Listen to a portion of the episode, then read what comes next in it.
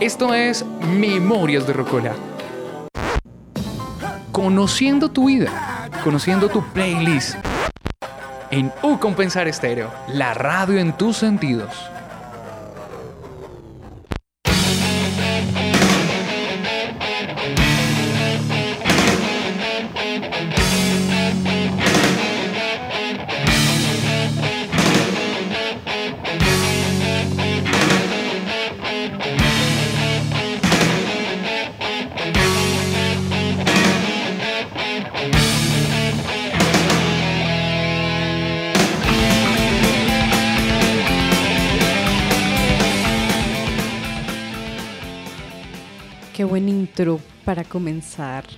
Hoy en Memorias de Rocola, docentes, miércoles 23 de agosto, faltan 364 días para... Buenos días, señorita Tatiana. Buenos días, señorita Lu. Ya pasó su día de cumpleaños, ahora toca volver a hacer la cuenta regresiva nuevamente. Ya, hasta que vuelva a ser 22 de julio empiezo a molestar en 2024. En 364 64 días. 64 días, yo creo que 340 días. Ah, ya empezamos otra vez la cuenta regresiva. Así es, señorita Tatiana. Hoy un nuevo capítulo de Memorias de Rocola con docentes y de nuevo nos vamos hoy con el área de bilingüismo. Este mes hemos estado muy bilingües. Es que llegan y llegan y llegan personas y es que cada vez esa oficina está más llena, entonces hay que aprovechar a todos esos docentes que están ahí hablando con nosotros. Bueno, señorita Tatiana, hoy tenemos a un invitado que recuerdo que llegó hace un semestre eh, y nos pusimos a hablar en inglés como si nos hubiéramos conocido por lo menos un mes previo. Y hablamos y hablamos y hablamos y hablamos y después ya él se fue. Eh, y algo me pidió un favor y a mí se me olvidó. Yo ni siquiera me acordaba cómo enviárselo por Teams. Y ya quedó eso así. él es profesor de inglés acá en Ucompensar, está acompañando eh, seguramente grupos de estudiantes, no sé si estará acompañando eh, conversation clubs o con docentes. Ya nos va a contar, pero él es John Farfán y lo tenemos hoy como invitado acá en Memorias de Rocola. Además que todo su banda sonora es muy de mi hermano. Sí. Me recuerda mucho a mi A hermano. mí me recuerda a mi novio a los tíos de mi novio, porque son más metaleros. Entonces fue como. "Psh", y Megadeth fue como. ya sé por dónde puede ir. Así que le damos la bienvenida a John. Hola, muy buenos días, John. Un gusto para nosotras tenerlo acá en Memorias de Rocola y que haya aceptado esa invitación de viajar en el tiempo y viajar a través de las canciones. Muy buenos días, muchísimas gracias por la invitación a este espacio tan interesante. Eh, nada, pues muy emocionado de poder compartir con ustedes esta hora, este tiempito. Bueno, John, usted comienza con Aces High de 1998, la versión que me envía, con el grupo Iron Maiden. Dígame que usted ha ido a todos los conciertos que ha venido Iron Maiden acá a Bogotá. De hecho, cuando vino Iron Maiden yo tenía 13 años, yo creo. Recuerdo que tuvieron más o menos tres conciertos seguidos, como para eso el 2007. No, yo estaba más o menos en mis 12, 15 años más o menos, entonces imposible poder ir. Y de hecho esa canción es como del 84, 10 años antes de que yo naciera. Diez a- es que yo, es que él me recuerda a mi hermano. Sí, sí, él re- me recuerda a mi hermano y con toda esta banda sonora. Además me lo imagino haciendo fila súper chiquitico con amigos vestido de negro en el Simón Bolívar. Sí, sí, para Rock al Parque, sobre todo el primer evento al que fui. Bueno, yo solía ir mucho a conciertos en barrio, en, el- en varios barrios de Bogotá, por lo general en la periferia. De hecho, yo conocí Bogotá, fue por estar yendo de toque en toque ah, tras de las bandas que fuera encontrando por Facebook en aquella época. Pero primer concierto grande fue Rock al Parque del 2010. 2010.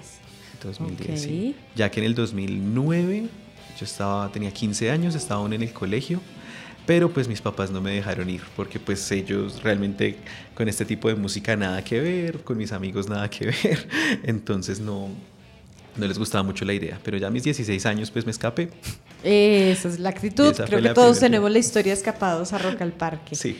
Bueno, usted abre con esta canción porque usted decide que dentro de sus ocho canciones, esta va a ser la primera que suene. Sí, y de hecho todas tienen un orden específico y esta canción la escogí pensando en que fue como la primera banda que, bueno, dentro del género, dentro del rock, dentro del metal, fue la que me cautivó totalmente por... Ya antes había escuchado algunas bandas, pero fue Iron Maiden la primera, ya que accidentalmente, me acuerdo que compré un- CD pirata que tenía toda su discografía. Y tal fue la afición con la banda que recuerdo conocer hasta el orden de las canciones, de qué año era cada álbum, los integrantes en cada álbum. Y fue como esa, esa agresividad de su música, que no es música tan, tan fuerte, pues a mi parecer, pero la, la velocidad de los instrumentos, las armonías en las guitarras y la batería de Nico McRae, que es un excelente baterista, y sobre todo la voz de Bruce Dickinson me parece bastante potente. Y las letras, sobre todo algunos temas de pronto an- antirreligiosos o, o sociales, por lo menos esta canción sobre la guerra, son temas bastante interesantes que me sacaron como de un poco la música para plancha que escuchaba mi mamá. Bueno, yo no le pregunté si usted prefiere John o Alexander. ¿Cuál de los dos nombres usted escoge para, para ser llamado? ¿Cuál le resuena más? De hecho, me gusta más mi segundo nombre, aunque nadie me llama de esa manera. Pero Entonces, cualquiera Acá se le dirá por Alexander, señor. Listo, perfecto. Alex, ¿de dónde salió su nombre? ¿Por qué ese nombre? ¿Cuál es la historia de su nombre, John? Alguna vez le pregunté a mis papás, mi mamá fue la culpable, eh, creo que fue por un actor. Creo ¿Lo fue- conoce, lo buscó, lo Sí, me, causa curiosidad porque es un actor colombiano, John Alexander Toro, que es como muy cómico el hombre, pero pues mi mamá me, me decía que le parecía, eh, Guapo.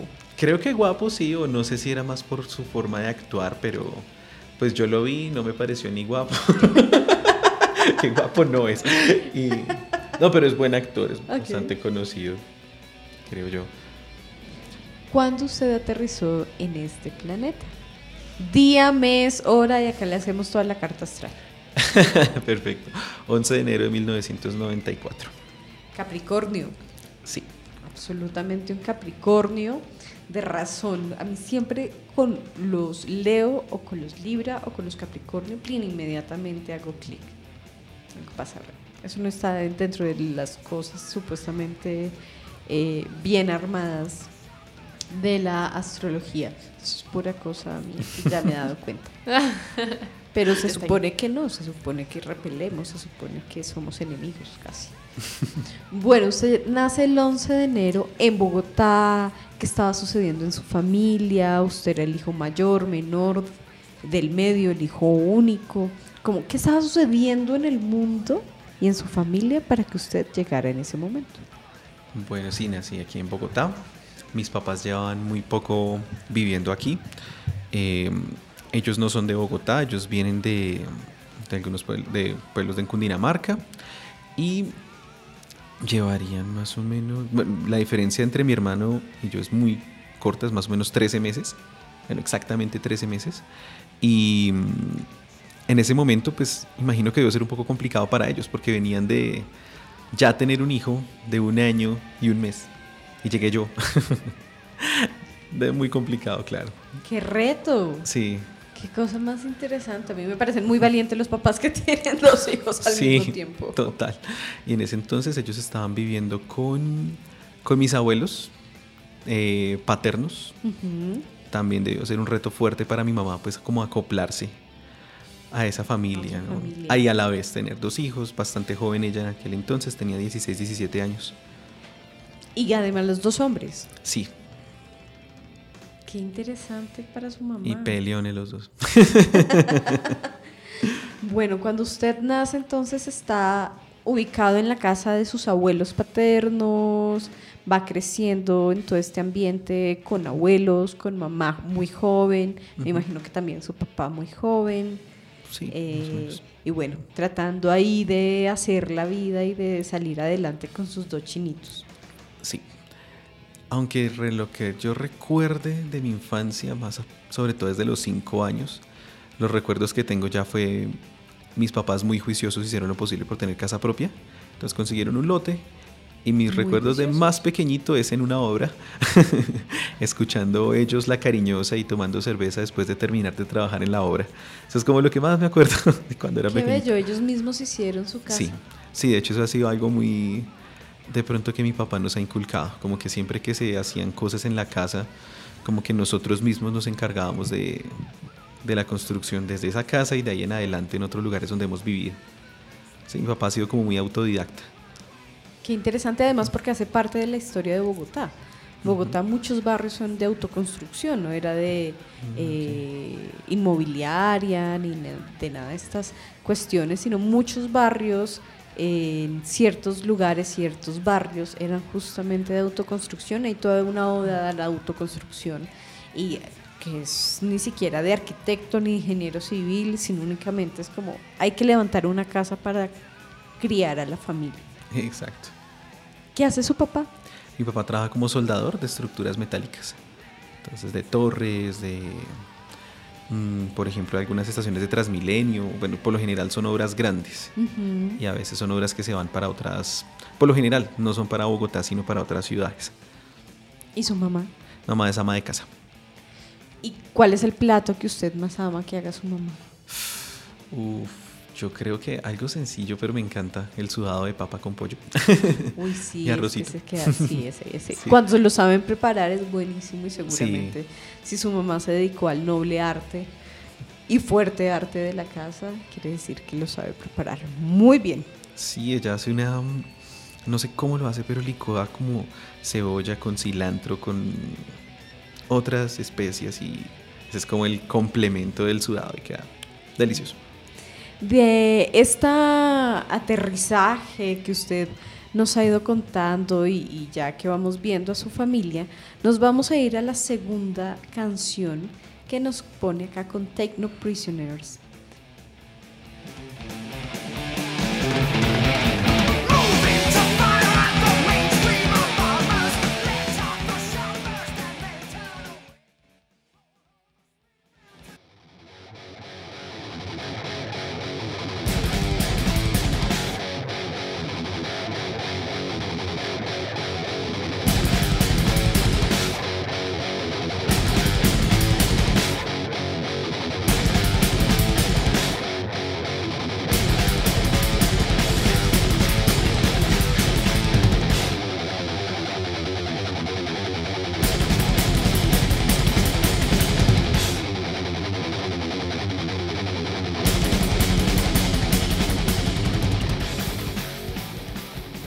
Yo siempre debo confesar que estas canciones, otra vez, yo este programa, con el permiso de Alexander, además voy a evocar a mi hermano, porque cada que yo escucho estas canciones me recuerdan mucho a él.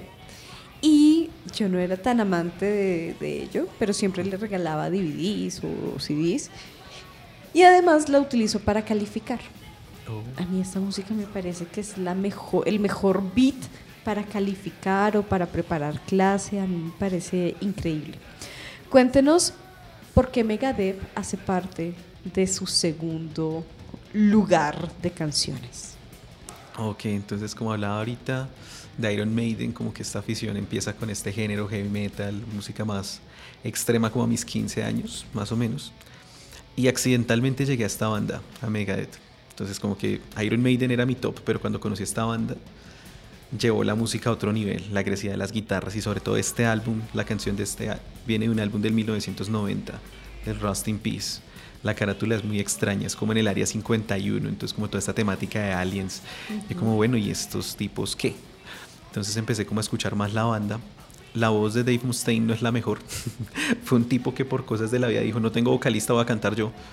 Pero las guitarras, la batería, La técnica, no era como las típicas bandas, sino esta música es un sube y baja total. Esta canción es más, más agresiva, pero empiezan con melodías muy instrumentales, luego más agresivos, luego bajan otra vez, un sube y baja completo y ese viaje me llevó a... Ya estaba tratando de aprender a tocar guitarra por mi cuenta, pero gracias a esta banda, a este álbum específicamente, fue el debut de un guitarrista que se llama Marty Friedman. Y su técnica, dije, no, tengo que aprender.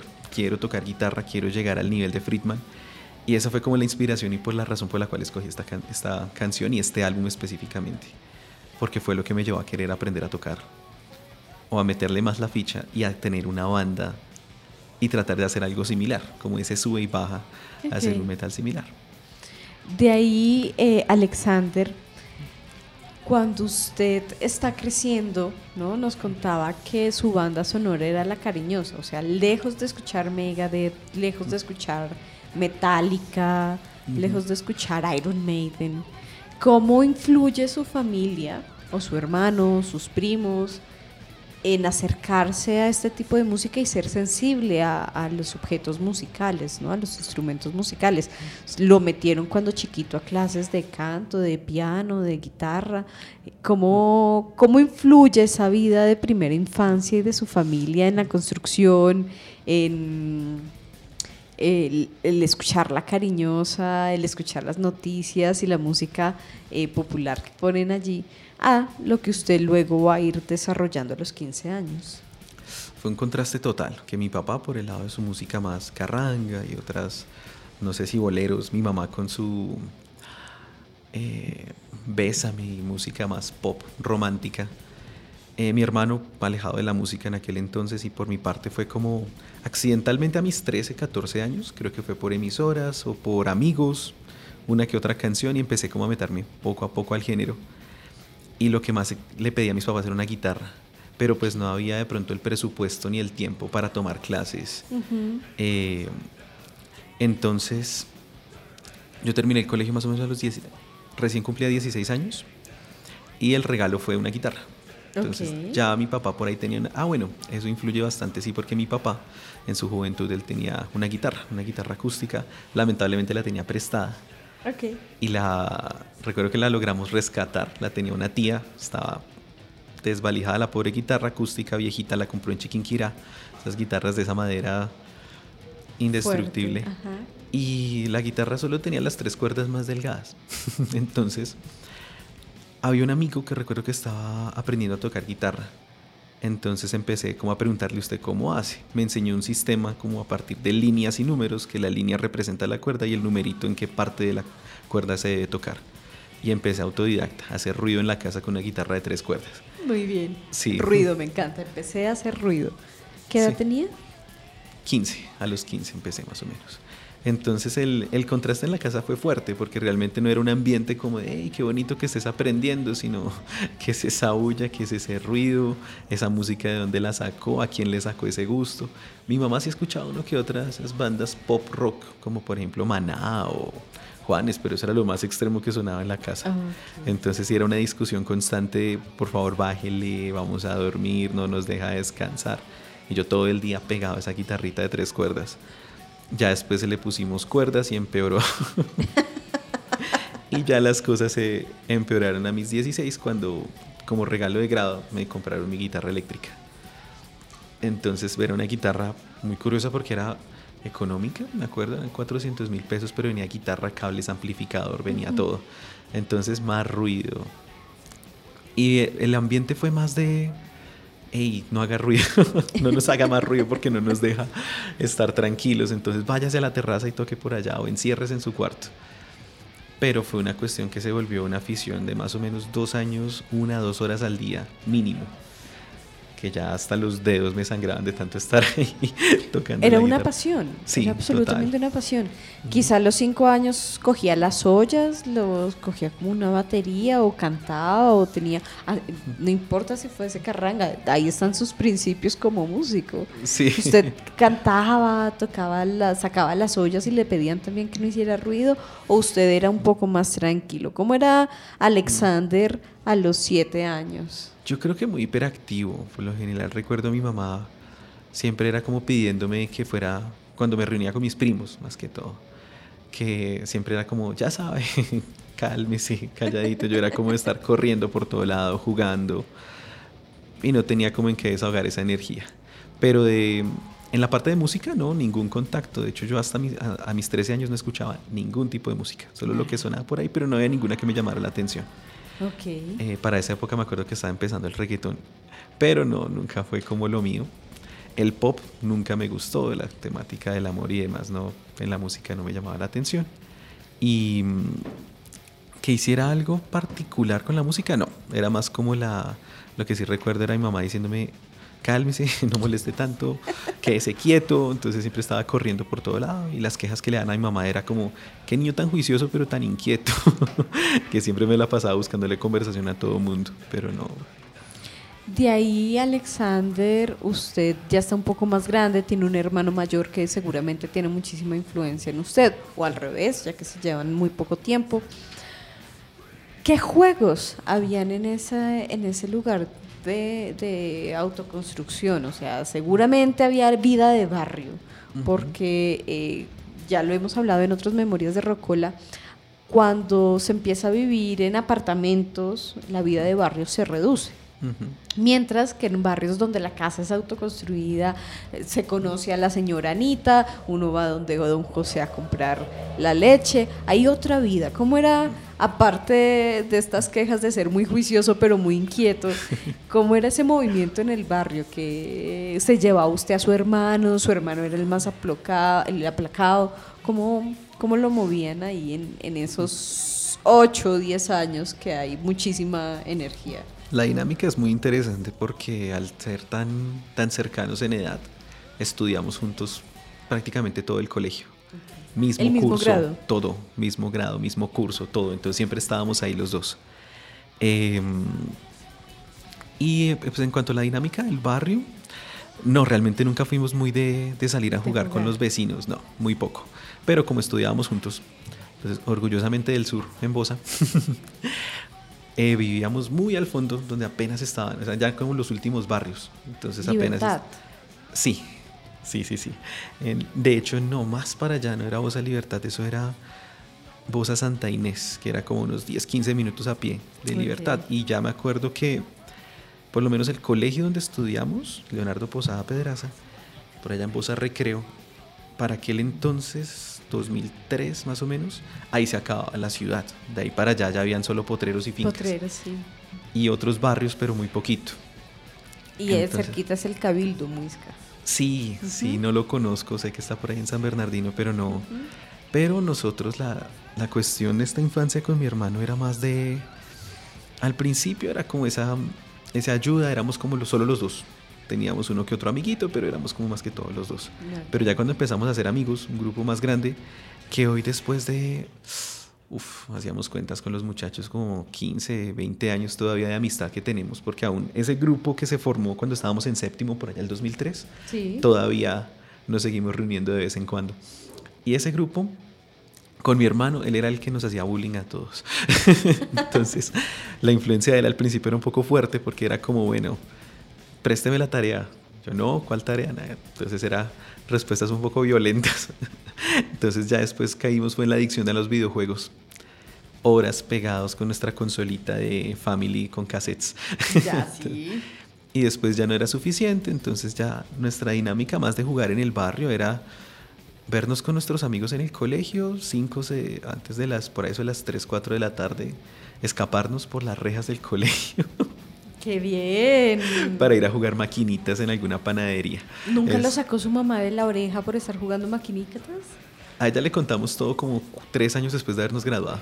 Ella nunca supo nada de esto. Entonces siempre ella decía que en las reuniones de padres le causaba gracia porque los profesores se quejaban, no, hay niños que se escapan, que se van a jugar billar, que se van a hacer esto, se van a hacer aquello. Y mi mamá, no, qué bonito que mis hijos son sanos. Cuando ella va a saber como que realmente todo lo que le dijeron lo hacíamos. Éramos muy sanos realmente, no éramos de, de alcohol, nada. Nuestro único vicio era jugar. Mi hermano se metió en una máquina, en un lugar de maquinitas y mi mamá se lo encontró y lo sacó de la oreja y mi hermano lo recuerda como así como usted qué hace acá Usted qué-?" y toda la cantaleta de esta historia entre videojuegos que además van a ser muy populares con el Family o los cassettes y todas estas consolas que a veces ni siquiera eran PlayStation o Xbox como lo piden ahora los, los chiquitos, sino eran los Family o los Polystation, me acuerdo Sí. que se llamaban. Nos vamos a ir a Extreme Un- Unction eh, como su tercer, tercera parada en su banda sonora. Ok.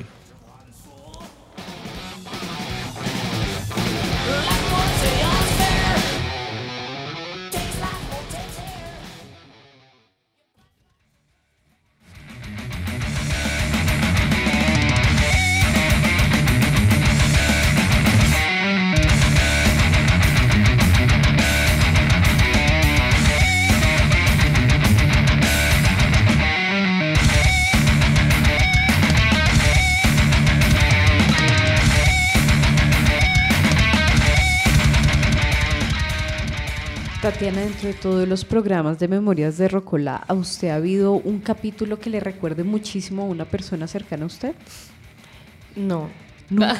Pues sí hay como pedazos que me acuerdan, como que pedazos de historias de la vida de las personas me acuerdan, pero no hay uno completamente que llegue a esta persona, me parece totalmente idéntica a otra, no. no. Solo pedacitos. Solo pedacitos. De aquí nos vamos a la, esta tercera estación y usted ya nos ha dado un panorama de sus 15 años, su hermano mayor haciendo bullying, las peleas típicas de hermanos, los amigos que se, que se dan más en el colegio que en el barrio, ¿no? por las mismas dinámicas. Y usted está en este momento crucial. Usted acaba de conocer el metal, el rock, eh, tiene como esta decisión de ya va a salir del colegio, su papá lo ha enseñado a ser trabajador, a estar pendiente, su mamá ha estado creyendo en la inocencia de sus hijos, ¿verdad? Pero es una edad muy dura, es una edad donde casi una crisis existencial porque todo el mundo le está preguntando ¿y qué va a hacer de la vida? ¿Va a estudiar? ¿Va a ir? ¿Va a trabajar? ¿Qué va a hacer?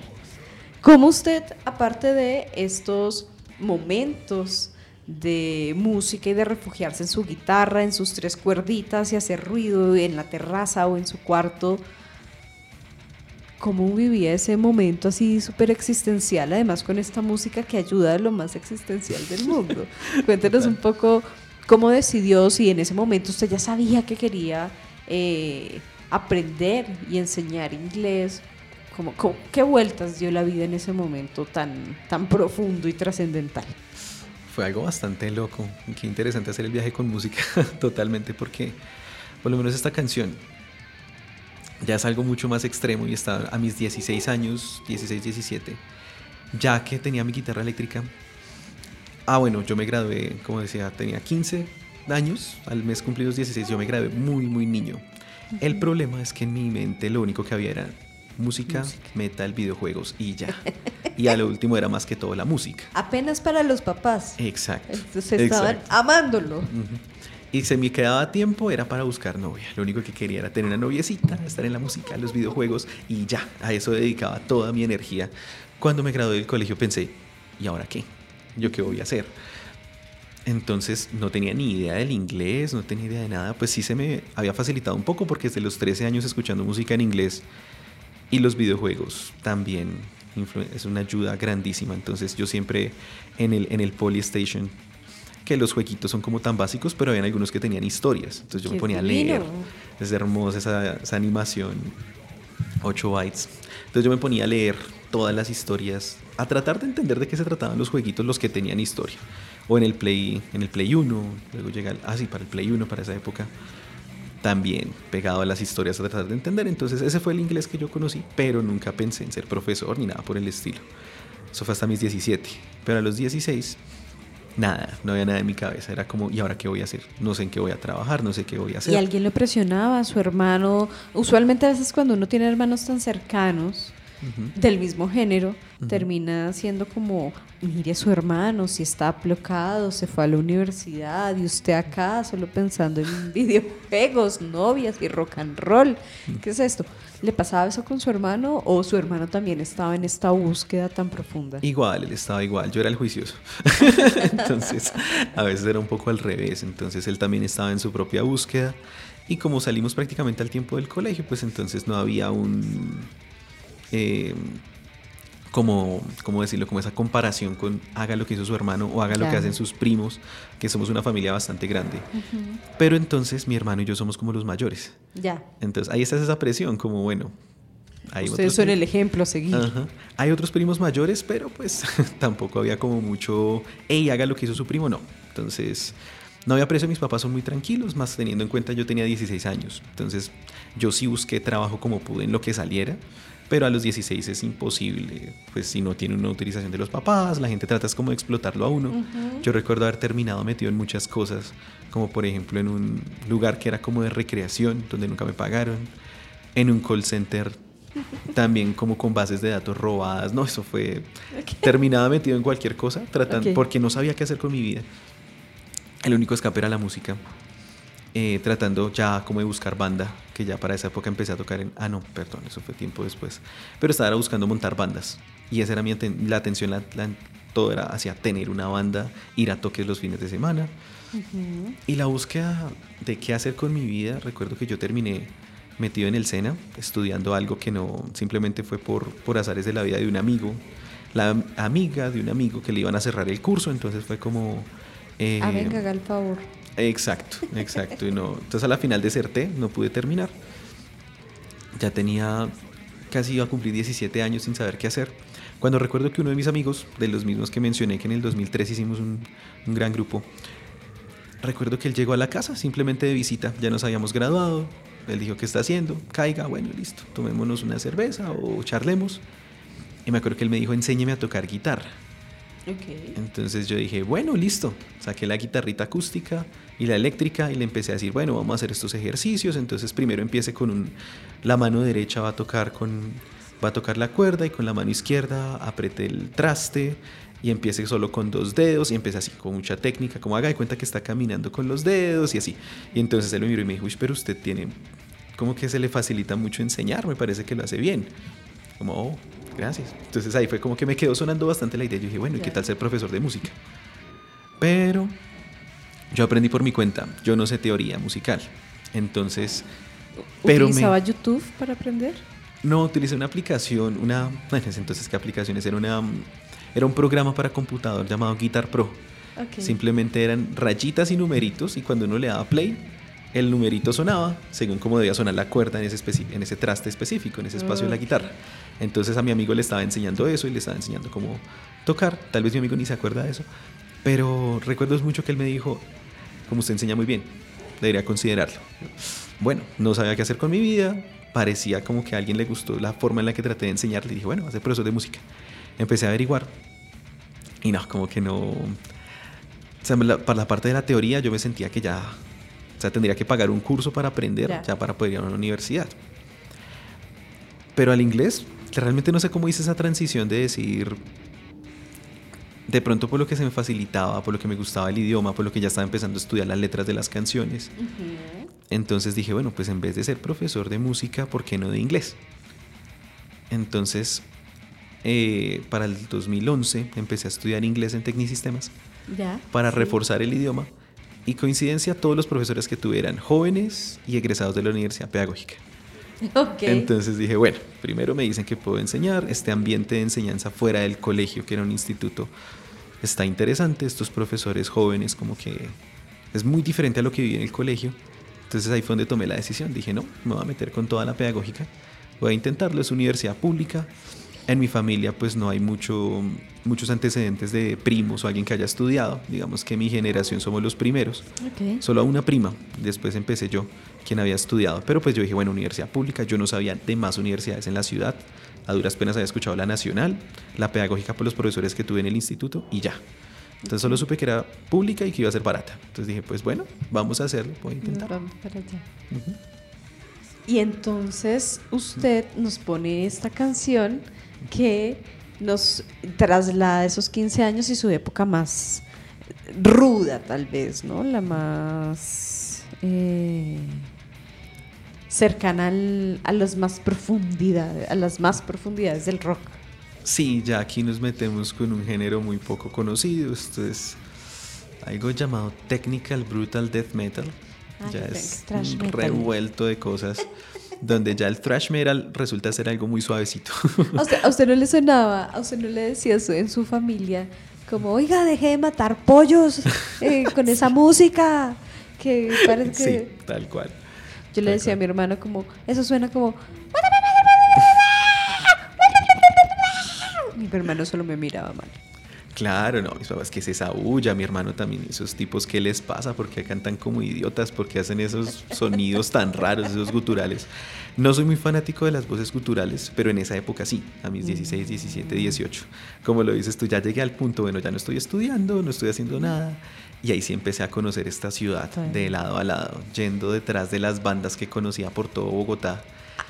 Aparte de perseguir chicas, de ir con la música, de estar con sus guitarras ya con seis cuerdas, empezó a medir calles.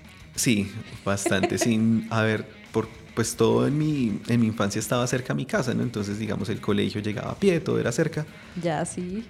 Pero la música no. Entonces me acuerdo que los toques de metal siempre eran en, no sé, digamos, nos íbamos a pie hasta Patio Bonito, hasta Kennedy, y así entonces empecé a conocer los bar, las localidades más cercanas. Cuando empiezan los eventos, ya no, que va a haber un evento, va una banda parecida a la que está sonando en, en Bochica. Yo, ¿qué carajos es Bochica? Agarre hasta la bus 80. y vaya, sí, corra. No, este, el que queda en la... Buchica Sur. Sí, Bochica Sur, por allá, por la Victoria. Sí. Sí, entonces yo sin haber salido de la casa y empecé a agarrar buses a conocer la ciudad, pero empecé a conocer los extremos. Entonces ya llegaba a estos barrios así como la Victoria y demás. a- detrás de las tarimas donde encontrara bandas, donde encontrara a mis amigos, ya empezaban entonces con el alcohol. Entonces siempre era como que lo que conseguía uno era 5 mil pesitos, lo que, dura, lo que alcanzara para el bus y hacer vaca para el vino. Ya empezaban, no, que tomemos chicha, que tomemos esto, tomemos aquello, puros aperitivos. Entonces era, era muy loco, era como esto de emborracharse con tragos baratos, escuchando música pesada. Entonces fue, fue chévere, eso me llevó como a ser amigos y ya eso me llevó a conocer gente que sabía que yo estaba tocando guitarra, que querían ver cómo tocaba y que ya me empezaron a decir fue bueno, yo no pude hacer mi banda, pero mis amigos, las personas que conocía me decían, Vena, tengo este proyecto, quiero hacer death metal y usted toca bien, ¿me va a ayudar o qué? Y ahí empecé fue a tocar Hágale, sin miedo. y ya no iba a los toques a ver, sino a tocar. Entonces también tuve la oportunidad de montarme en tarima un par de veces. Qué interesante. Porque usted además en el cuarto lugar nos pone una canción que suena mucho a lo que se va convirtiendo en estos últimos años de adolescencia y es The Ninja. Sí, Usted se puede autoproclamar como un The Ninja on the guitar. ya quisiera. Vámonos a escuchar esta canción, señorita Tatiana.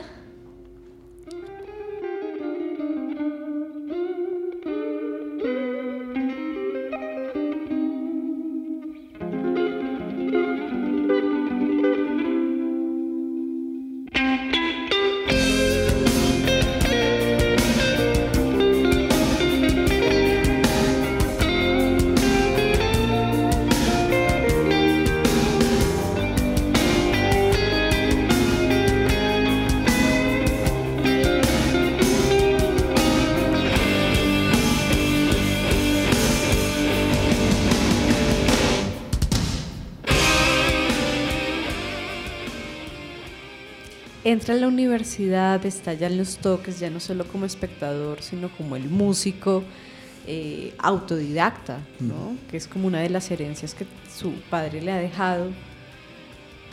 ¿Qué pasa en la universidad? ¿Cómo es la rumba en la universidad? Cuéntenos de todos los tragos baratos que usted pudo probar, hacer, experimentar, alcohol con frutiño, eh, tequimón, eh, Eduardo III. ¿Cómo, cómo era esa, esas fiestas metaleras, trash metaleras, trash de- metaleras? No, de hecho, la universidad fue el contraste. Porque eso fue más o menos para mis 18 años. Yo duré dos años como, bueno, ¿y qué voy a hacer con mi vida? ¿Cómo me voy a encaminar? ¿Qué voy a hacer? Cuando ya pues decidí intentar la pedagógica, la primera vez no pasé, a la segunda ya fui aceptado. Eso fue mis 18 años, por allá en agosto del 2012.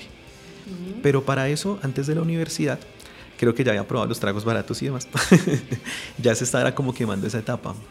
Porque llega el punto como la canción anterior, que llegué a lo más extremo del metal, a mi parecer, y a tratar de tocarlo. Cuando ya empecé a perder el sabor, ya como que ya no era lo mismo. Como que empezó a ser muy pesado, estaba con una banda de death metal también y como que no me hallaba. Ok, Decía, este ok. no es mi sonido. Y esta banda ya la escuchaba desde antes. Curiosamente, mencioné antes que Marty Friedman fue como una persona que me, me influenció bastante, el guitarrista de Megadeth del 90. Esta banda la tuve él antes de Megadeth, con otro guitarrista, Jason Becker, una persona a quien admiro muchísimo y se los recomiendo mucho. Jason Becker es un músico que a sus 18 años ya estaba tocando el cielo con los dedos por el talento que tenía y es diagnosticado con esclerosis lateral amiotrófica, la misma enfermedad de Stephen Hawking. Ya. Entonces, pues perdió la movilidad de todos sus músculos. Actualmente él compone música solo con los ojos y con un intérprete y hace música maravillosa. Y eso fue lo que me empezó a tocar más. La música instrumental, el metal neoclásico. eh, bandas como Cacophony, la que estamos escuchando, la música solista de Marty Friedman, Jason Becker. Fue como que el metal me llevó a un punto que ya, ya estaba era como saturado. Y la música instrumental me empezó como a, a llevar por otro lado, para la misma época que empieza la universidad. Entonces, en vez de la universidad hacer el descontrol, fue lo mismo que en la música. Encontré música tranquila y me volví una persona extremadamente tranquila. La música tuvo que parar, las bandas se acabaron, dejé la banda de death metal, Dejo de recorrer Bogotá. dejé de recorrer Bogotá y ahora toda la energía se enfocó en mi carrera. Sí salía esporádicamente, uno que otro viernes, pero yo fui bastante juicioso, creo yo, en la universidad, porque estaba estudiando y los sábados trabajaba como mesero, entonces ya no había tiempo para ir a, a enloquecerme por ahí dando vueltas en Bogotá. De pronto Rock al Parque no dejó de ser un, un evento al que asistiera, pero me enfoqué fue en mis estudios. ¿Y la guitarra? La guitarra empezó a acumular polvo en la casa. Igual que en la casa de la tía. Sí, exacto. Queda la guitarra de lado, practicaba esporádicamente, pero fue como el pasar de ser un mal estudiante. El primer semestre casi pierdo, casi pierdo, mi promedio fue malísimo, me acuerdo que quedó en 3.7, casi pierdo dos materias de 5, hasta que yo dije, bueno, o sea, luché para estar acá, todo lo que me esforcé para pasar a la universidad y me voy a dejar sacar el primer semestre. Entonces, del segundo semestre hasta el final, le metí la ficha lo que más pude. Y me dediqué solo a trabajar y estudiar. Trabajar y estudiar. Muy Capricornio. Se Sí. pone una meta y tiene que co- conseguirla y alcanzarla. Sí, sí, tal, tal vez sí, porque sí, fue como que, bueno, me tengo que graduar, tengo que hacerlo, tengo que sacar. Más que el semestre, o sea, realmente ahí sí como lo, lo ñoño, ¿no? Yo creo que es algo muy de los profes, como que yo siempre pensé, a mí no me interesa la nota, me interesa lo que voy a aprender acá. Y en las, mis materias favoritas a mí me iba muy mal. Yo me acuerdo que habían materias que pasaban 3, 3-1 y a mí no me importaba eso. A mí lo que ni el promedio, yo lo que quería era aprender. Y ya me metí fue en el, el mundo de la literatura. Yo no leía nada. Mi mundo era música, videojuegos y ya conozco la lectura. Entonces me fui fue por otro lado. Y ya mis otras libres no era para tocar guitarra o ir a tomar tragos baratos, sino fue empezar a leer. Y ahí fue donde conocí varios autores. Empiezo a leer George Orwell, eh, entre otros que me llevaron fue por el lado a conocer fue la parte de la revolución, del comunismo, todo esto, pero en la literatura fue como, fue una revolución personal donde empecé fue a dejar, la guitarra fue la que se vio afectada, pero empecé a conocer otras personas, otro mundo. La música y a los amigos que frecuentaba también los dejé porque pues ellos no se contentaron con tragos baratos, sino con eh, otras sustancias. La marihuana les quedó pequeñita y empezaron a hacer otras cosas. Que no tengo nada en contra de la marihuana, es muy relajante y demás, pero pues no Para tengo la problema. capacidad de concentración. Está bien, total. Pero entonces ya cuando mis amigos empiezan es con perica y otras cosas raras, fue como que los amigos del barrio quedaron de lado y empiezo a conocer gente en la universidad más centrada. De pronto sí de tomarse unos vinos el viernes, nada mal. Pero yo por lo general me iba temprano porque al otro día tenía que madrugar a trabajar. Entonces fue más como enderezarme, creería yo. Y muy interesante que lo ponga en la mitad de su playlist, ¿no? Porque es The Ninja. eh, bueno, perdón, que estamos ya con. No, estamos todavía con The Ninja, sí, Sí. no con Elixir. Es que ahí me confundí con, con la lista. Ujú. Y es. mm, Desde el intro de la canción es más suave, es más sosegado, está Ujú. con un beat de batería mucho más bajo y que sigue siendo armónico y sigue siendo eh, experimental y, y metalero, pero también va eh, en otra onda Sí. su, su canción. De ahí nos vamos a ir con Elixir y ya nos va a contar sus primeros trabajos y estas nuevas formas de haberse aplumado y ser ñoño.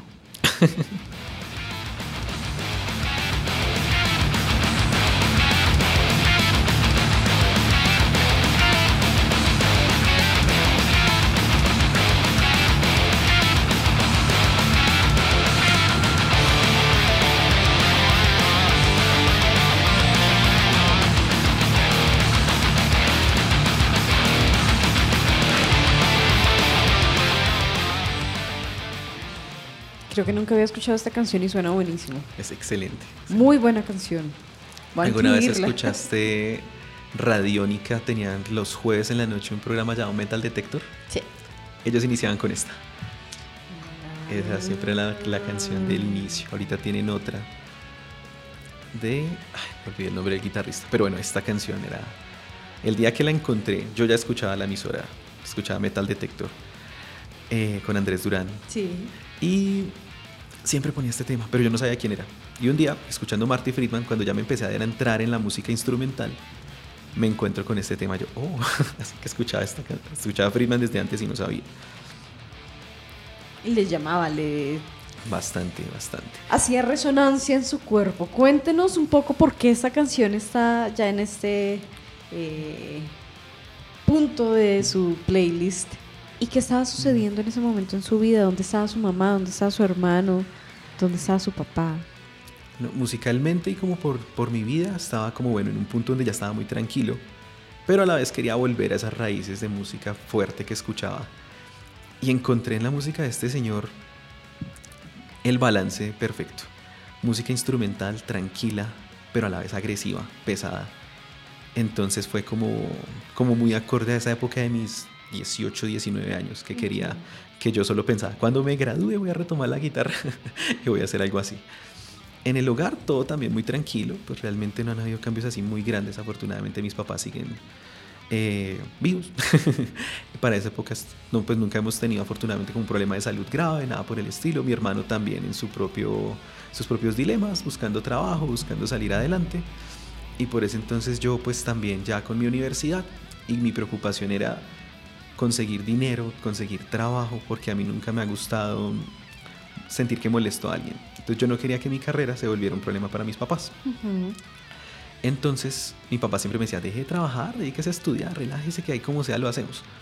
Pero por ese entonces recuerdo que mi papá tomó una decisión drástica que es independizarse. Si yo tenía como 19, 20 años más o menos. Le da por independizarse, montar su propia empresa de, de lo que mencioné, de soldadura, de estructuras metálicas. Un negocio complejo, competido y pues no tuvo el mejor resultado. Terminó trabajando en ornamentación, armando puertas y demás cosas de, las, de la casa. Ahí fue cuando él me dijo, sabe que siga trabajando, porque ya, ya no voy a tener el mismo dinero para ayudarle con sus pasajes y demás. Entonces ellos me ayudaron mucho con algunos semestres. En ese entonces en la PEA yo pagaba 300 el semestre. Pero entonces mi misión era levantarme la plata yo mismo. Ya. Entonces yo trabajaba como mesero durante tres años, tres 19, 21, 22 años. Eh, pero no era en restaurantes, sino en casas de eventos. Ok. Entonces, he estado en muchos 15 años y en muchos matrimonios, pero trabajando. Entonces era, era bastante interesante. Porque ¿Y mientras trabajaba con las quinceañeras también les echaba el cuento rocarrolero? No, mira que no, era, era juicioso. no a todas. No, yo tenía una noviecita por aquel entonces, entonces realmente yo era muy, como muy juicioso, como que yo dije, bueno, si estoy con alguien, no, no me gustaba estar como picando allí, picando allá. Pero, no, y además que pues cada, ya como a mi cuento y siempre el trabajo era un poco pesado, la jornada era de 3 de la tarde a 3, 4 de la mañana del otro día. Desde el alistar el salón de eventos hasta atender a las personas a luego volver a organizar todo en su respectivo lugar entonces era una jornada pesada para llegar el domingo muy agotado a dormir cuatro horas y despertar a seguir haciendo tareas. Entonces era, era bastante complejo. Y también una gran escuela. Siempre que hablo con los estudiantes de acá de Compensar y seguramente en las clases de inglés y en los eh, club de conversación, tal vez lo haya encontrado también Alexander y es que toda nuestra población sobre todo los que están en la noche, eh, son de estudiar y trabajar. Estudiar y trabajar es una escuela, porque es distribuir el tiempo, distribuir el dinero, aprovechar eh, cada uno de los momentos donde se está estudiando o trabajando para no enloquecer, sino justamente como crearse en una vida mucho más adulta. Creo que es una gran escuela porque las personas que no han estudiado y trabajado al mismo tiempo desde pregrado, cuando llegan más, más adelante y son más viejitos, es mucho más difícil. Total, no, eso lo lleva uno a madurar mucho. Y desde mis 19 años que empecé a trabajar ya con más, con más seriedad, me llevó como a crecer mucho en muchas cosas. Sobre todo esa responsabilidad de que yo sabía que me ganaba máximo 250 mil pesos al mes y que tenía que servirme para mis pasajes, para mis copias. No es como ahora que ya todo lo tiene en el celular. A pesar de que fue hace poquito, porque yo estudié entre el 2012 y 2017. Bueno, es que para los mí cambios poco. tecnológicos han sido Sí, brutales. han sido- sobre todo después de la pandemia. Pero entonces uno sabía que tenía plata para pasajes, copias, y si se tomó un vino ya descontó pasajes. Entonces era, era complejo, pero pues yo me sentía como muy satisfecho que no tenía que molestar a mis papás. Y eso me ayudó a desarrollar más mi independencia.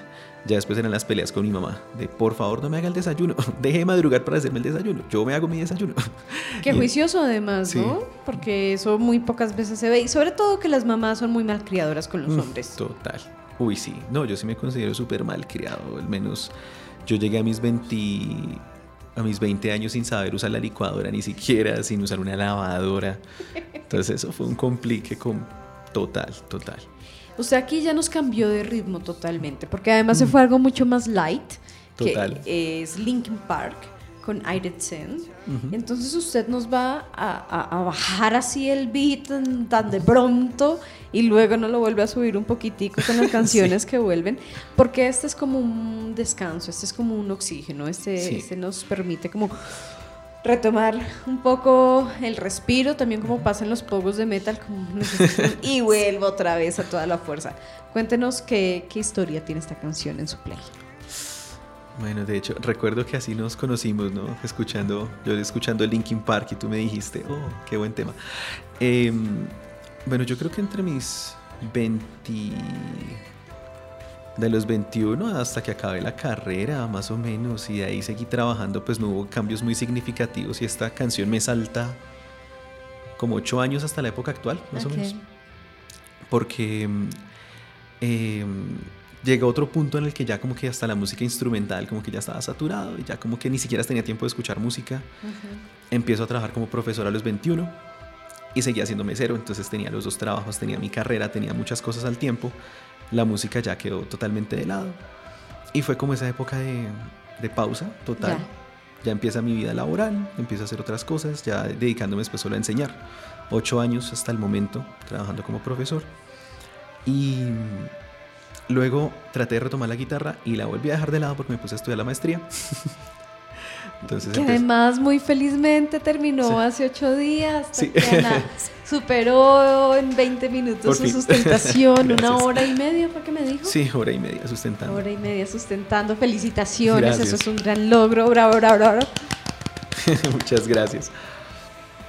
Y entonces fue como una época más de relajarme, sobre todo este año, después de la pandemia, después de todo, ya que decidí independizarme, me mudé y esa independencia me trajo cualquier cantidad de problemas, Qué más bien. económicos, fueron sentimentales, laborales, todo el tiempo. Llega un punto donde me saturé de tantas cosas que un día, me acuerdo fue en diciembre, estaba escuchando Linkin Park por azares de la vida, que fui a un toque a un bar, a Ozzy Bar, que hacen unos tributos muy buenos, y estaba tocando un tributo a Linkin Park y me quedó sonando Linkin Park de ahí en adelante, hacía muchos años no los escuchaba, y empecé a escuchar fue las canciones suaves.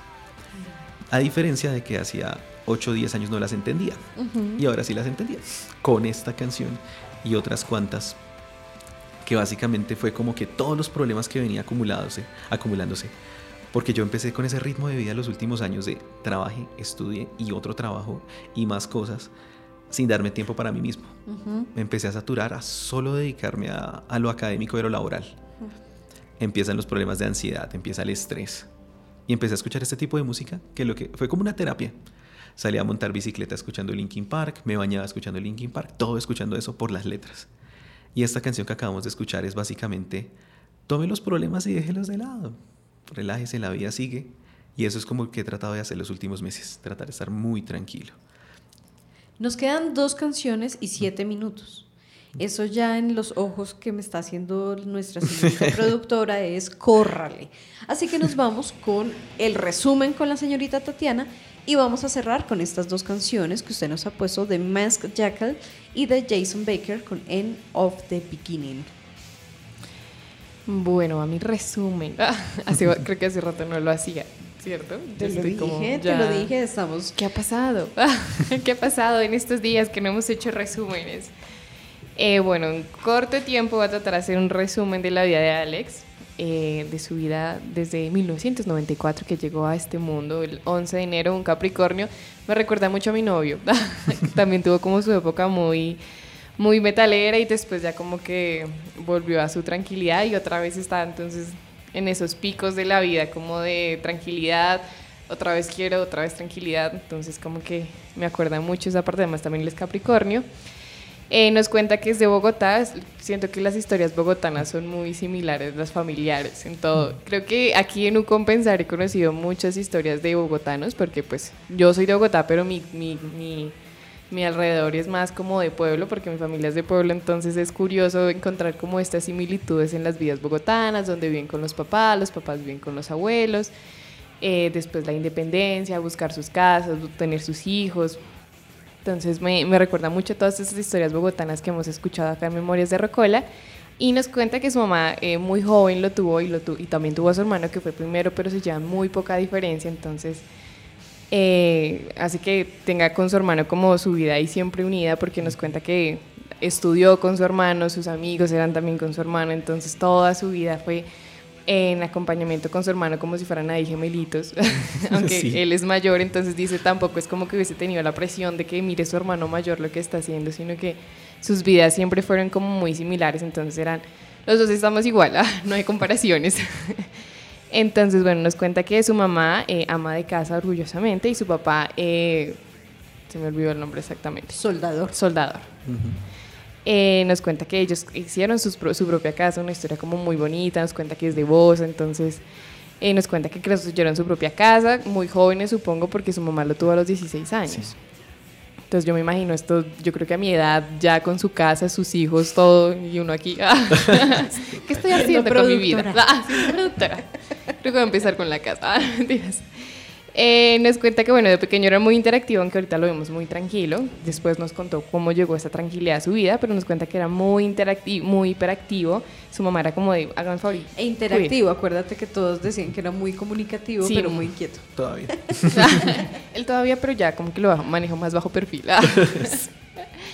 Entonces nos cuenta, bueno, que la infancia pues fue con su hermano, fue más de amigos de colegio, eh, pues con su hermano obviamente las peleas que nunca faltan entre hermanos y más como de la misma como que más, más de pronto choques hay. Nos cuenta que, bueno, eh, llegó el metal a su vida, con eso llegó eh, la música, el querer conocer la música, el querer tocar instrumentos. Nos cuenta que llegó la época de música, videojuegos y amigos, donde era solo eso lo que existía y llegó su once diciendo, bueno, no sé qué hacer. Solo me gusta la música, me gusta aprender a tocar guitarra por mi propia cuenta, me gustan los videojuegos, ir a toques y ya no sé qué más hacer. Entonces llegó como ese golpe fuerte de, ok, ¿qué estamos haciendo con nuestra vida? ¿Qué vamos a hacer con nuestra vida? Porque nos cuenta que además tuvo esta vida de, de, de idealización rockera, metalera, que era como de ir de toque en toque, mm. con los amigos, conocer Bogotá de toque en toque. Eh, probar estos tragos poco convencionales. Total pero que lo cual trae pues muchas historias a la vida y algo bonito que es conocer Bogotá a través de estos toques. Eh, ahí nos dice que bueno, no sabe qué hacer con su vida, que dice bueno, va a empezar a buscar trabajos, pero llega como esos trabajos se explotan laboralmente porque uno es pequeño y le dicen, bueno, usted como que no sabe nada, entonces venga, medio le doy trabajo, pero como que no le voy a pagar. Eh, y ahí nos cuenta una historia que fue como que se dio cuenta que era bueno enseñando, que fue enseñándole a tocar guitarra a uno de sus amigos. Que le dijo, oiga, usted como que es bueno, como buen profesor. Y él dijo como que sí, entonces ahí dijo, bueno, voy a ser profesor. Pensó que iba a ser profesor de música, pero se dio cuenta como que no, no por más que le gustara mucho la música y la guitarra, no era su camino. Y después de tantos toques y tantas cosas por, de la vida, los caminos los llevaron a la universidad pedagógica, donde estudió exactamente... Licenciatura en español e inglés. Licenciatura en español e inglés.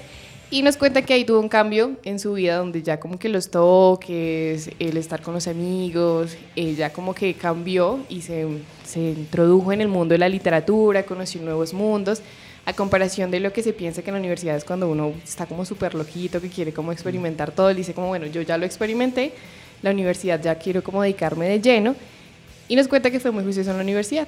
Y algo importante que nos deja como enseñanza es que era, no, le, no le importaba tanto la nota, sino el aprender que esto es algo importante de pronto para los estudiantes, que uno es como, no, la nota, la nota, pero nos dicen, no, lo importante es aprender. Y por más que a veces como que las materias favoritas las pasara como por debajito, así como raspando, como uno le llama comúnmente, eh, él decía, no, lo importante es que estoy aprendiendo. Ahí nos cuenta que, bueno, llegó su etapa de tranquilidad, Nos cuenta que en la universidad también trabajó, entonces los fines de semana era mesero. Entonces eh, esto también como que ayudó a madurar y algo que comentaban acá era como ese trabajo y estudio cómo ayuda a madurar porque es ya ser responsable de tengo tanto dinero al mes que me estoy ganando, tengo que hacerlo rendir durante todo el mes con lo que lleva que es pasajes, fotocopias, una que otra rumbita, una que otra vinito para allá atravesado. Entonces, ¿cómo voy a hacer para poder salir y no descontar y poder seguir yendo a la universidad?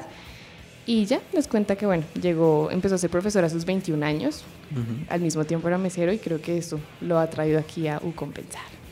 Y tan tan, Tan tan. ¿cuántos minutos nos quedan, Tatiana?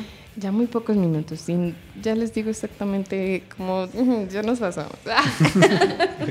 Así que rápidamente, Alexander, yo le voy a pedir que usted nos cuente de estas últimas dos canciones que cierran su playlist, sin antes cerrar y agradecerle por la disposición de haber estado como invitado acá en Memorias de Rocola, por a través de usted recordar a mi hermano, a quien amo con toda mi alma, y que también nos estaba contando de los últimos momentos de salir a vivir independientemente y de cómo uno supera uno, que cuando uno sale a vivir independientemente, como que todo se le revuelca, ¿no? Como total. salir de la casa es una gran revolución, pero que también es una forma de crecer. Así que cuéntenos estas últimas dos canciones y cerramos con este capítulo de Memorias de Rocola. Recuerden todos nuestros oyentes que nos escuchan en vivo todos los lunes, miércoles y viernes, que ya regresamos con Memorias de Rocola Estudiantil de 11 a 12 de la tarde. Y si no se pudo conectar y se perdió el programa, estamos en Spotify y en iBooks. Así que, Alexander, los micrófonos son suyos para cerrar este capítulo. Gracias, así rápidamente. el- Después de los de que empiezo a trabajar desde, uf, más o menos como desde el tercer semestre de la universidad, haciendo, trabajando en dos trabajos, universidad. Ese ritmo de vida llegó hasta aún, aún lo tengo. Actualmente sigo con dos trabajos, estudiando la maestría, aún terminando unos detallitos. Eh, llegué a un punto en el que ya fue como el burnout que dicen en inglés, que es como me quemé. me quemé, ya empiezan los problemas de salud. El cuerpo me empezó a pagar después de tantos años de tanto autocastigo como por esa hiperactividad de niño se reflejó fue en estos últimos años de querer hacer muchas cosas al tiempo. En cambio, pues ahorita pensé más como bueno, ya me quiero es como calmar. Necesito como empezar a buscar prioridades que sea, aparte de lo académico y lo laboral, mi vida como tal, otras cosas en otros ambientes, y decidí volver a la música. Entonces ahorita la misión los últimos meses ha sido reclutar gente, amigos cercanos. Conocí un estudiante baterista en mi otro trabajo, un profe bajista, un amigo guitarrista y vamos a empezar a hacer música. Entonces mi, mi terapia para solucionar mis problemas como después de independizarme y tener dos trabajos y estudiar la maestría y todo esto que me causó como tantos problemas, además de cosas muy buenas que me ha traído, fue como el decir, bueno, pues voy a devolverme 10 años en el tiempo, voy a retomar la música, por eso la canción anterior tan pesada vuelve como ese amor a la música fuerte. Y esta canción tiene un... El título, además de lo instrumental, que es un sube y baja total, es de Jason Becker, la persona que les digo que tuvo esta enfermedad tan grave que compone ahorita con los ojos. Literalmente traduce el final del comienzo, the end of the beginning. Entonces es como para mí un nuevo comenzar. Y esa sería como la, la conclusión a la que llego, como no olvidarse de lo- sus raíces, de donde uno viene. Y siempre como estarse cuestionando en dónde está, pero pues no dejar las raíces de lado. Entonces estoy como en ese proceso, el volver a comenzar, retomar esas andanzas de los 16, 18 años, pero sin tragos baratos. Ya con más finura. Ya más finura, sí, ya. Saludos a todos nuestros oyentes y a toda la comunidad de Compensar que escucha, siga y repita estos programas de Memorias de Rocola para que sigamos contando biografías sonoras. Buena semana.